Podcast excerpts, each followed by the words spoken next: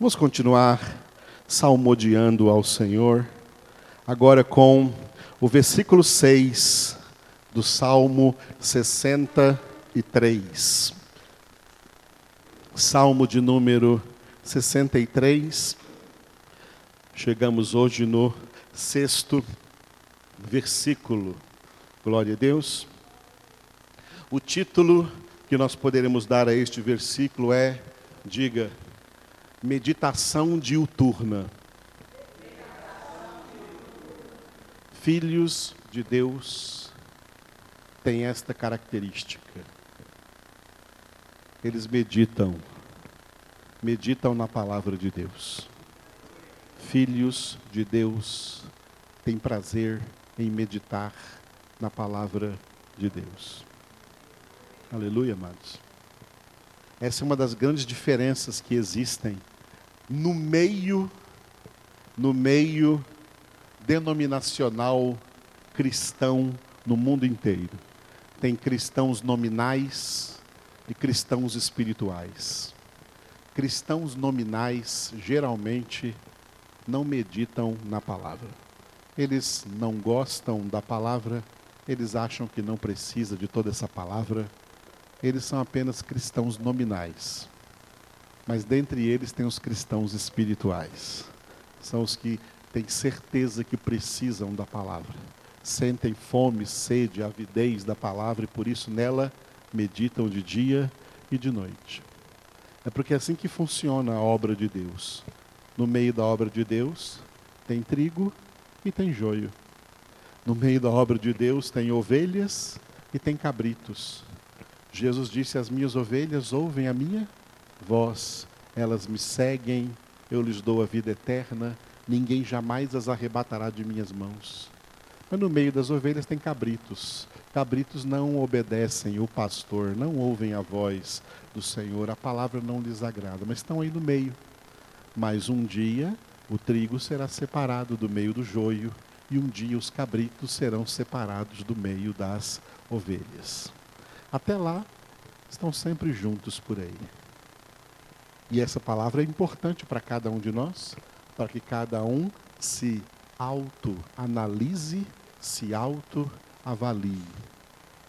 Agora, o problema é que só, só vai se autoavaliar verdadeiramente com justiça quem tem o Espírito de Deus, porque o Espírito de Deus nos convence de pecado e o Espírito de Deus é quem nos convence que nós precisamos estar sempre nutridos da palavra de Deus e meditar nessa palavra de dia e de noite.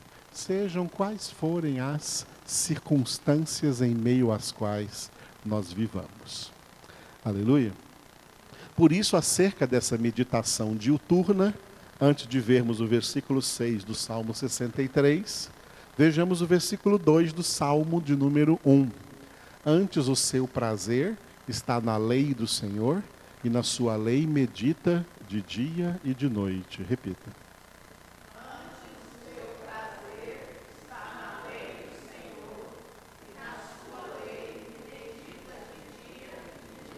Aleluia. Glória a Deus. De quem o versículo está falando? Ele está falando das pessoas abençoadas.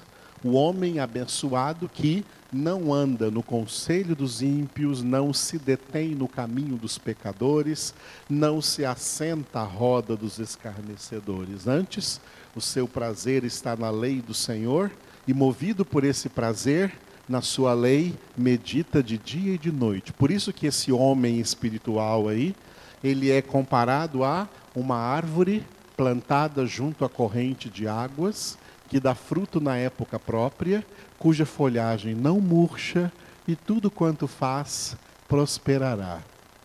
Os ímpios não são assim, eles são como a palha levada pelo vento. Por isso, não permanecerão e nem prevalecerão os ímpios na congregação dos justos, porque o Senhor conhece o caminho dos justos, mas o caminho dos ímpios perecerá há uma grande diferença. O Senhor sabe a diferença entre quem o serve e quem não o serve. E quem serve ao Senhor são pessoas que têm o seu prazer na palavra do Senhor e, movidas por esse prazer, nela meditam de dia e de noite. E tem a meditação em dois aspectos: a meditação pessoal e a meditação congregacional. A meditação congregacional é para todos aqueles que durante o dia já meditaram em suas casas e à noite, então, nas horas da noite, como diz o Salmo 134, se reúnem para meditarem juntos na palavra de Deus. Creia, não há nada melhor para fazermos nessa terra. Em nome de Jesus. Muito bem. No versículo 6 do Salmo 63, Davi declarou assim, ó: No meu leito, orando a Deus, ele disse: No meu leito, quando de ti me recordo e em ti medito durante a vigília da noite. Repita.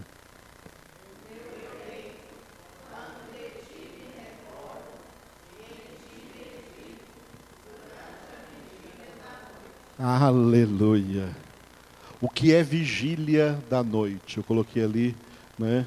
Medito durante a vigília da noite. O que é a vigília da noite? A vigília da noite é quando você perde o sono, o Senhor está te chamando para orar. O Senhor está te chamando para meditar nele. O Senhor está te chamando para orar a Ele. O Senhor está te chamando para falar com Ele.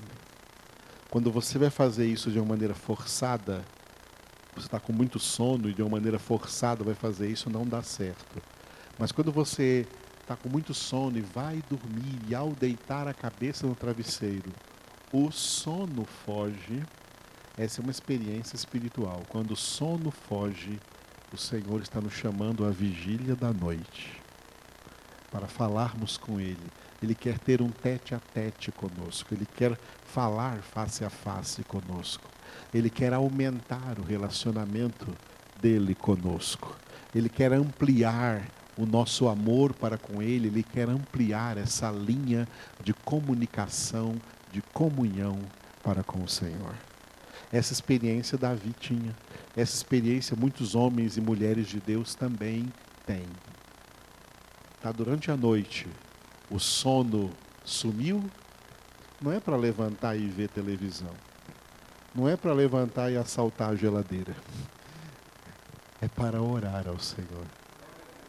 É para falar com Ele. Ele está te chamando. Fale com Ele nessas horas. Né? Nós temos experiências disso. Elaine e eu temos experiência disso. Às vezes o Senhor acorda e ela vai orar. E eu nem acordo. E às vezes eu acordo e eu, o Senhor me acorda e eu vou orar e ela nem acorda. Eu pergunto no outro dia, você viu a hora que eu saí da cama? Não, não vi, porque o Senhor foi que me levantou. É a mesma coisa quando acontece com ela. Você viu quando eu levantei da cama essa madrugada? Não, não vi. Foi o Senhor que me, quem acordou a ela. E não quis me acordar para falar com ela. Durante a vigília da noite. A meditação é algo diuturno. É algo que fazemos durante o dia e continuamos durante a noite. Quando nós dormimos debaixo da meditação da palavra de Deus, o nosso sono é restaurador. O nosso sono chega a ser terapêutico, porque meditar na palavra de Deus é uma terapia para a alma, é uma terapia espiritual que nós não fazemos ideia da sua dimensão. A palavra de Deus é Jesus nos curando. O tempo inteiro é Jesus nos dando saúde, até mesmo física, saúde física, mental, emocional, espiritual. Aleluia.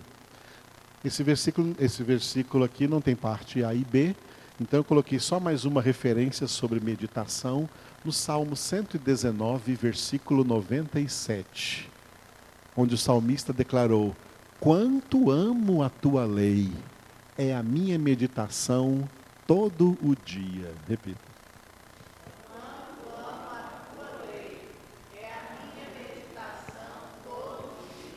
Aleluia. A lei é a palavra. Quanto amo a tua palavra. É a, é a minha meditação todo dia. Olha como esse versículo confirma o do Salmo número 1. Tem o seu prazer na lei do Senhor. Quem tem o seu prazer na palavra do Senhor é porque verdadeiramente ama a palavra do Senhor. Amar a palavra é amar Jesus, porque Jesus é a palavra. E aí medita nela o dia todo, onde quer que esteja, fazendo o que quer que esteja fazendo, a palavra não sai da nossa mente.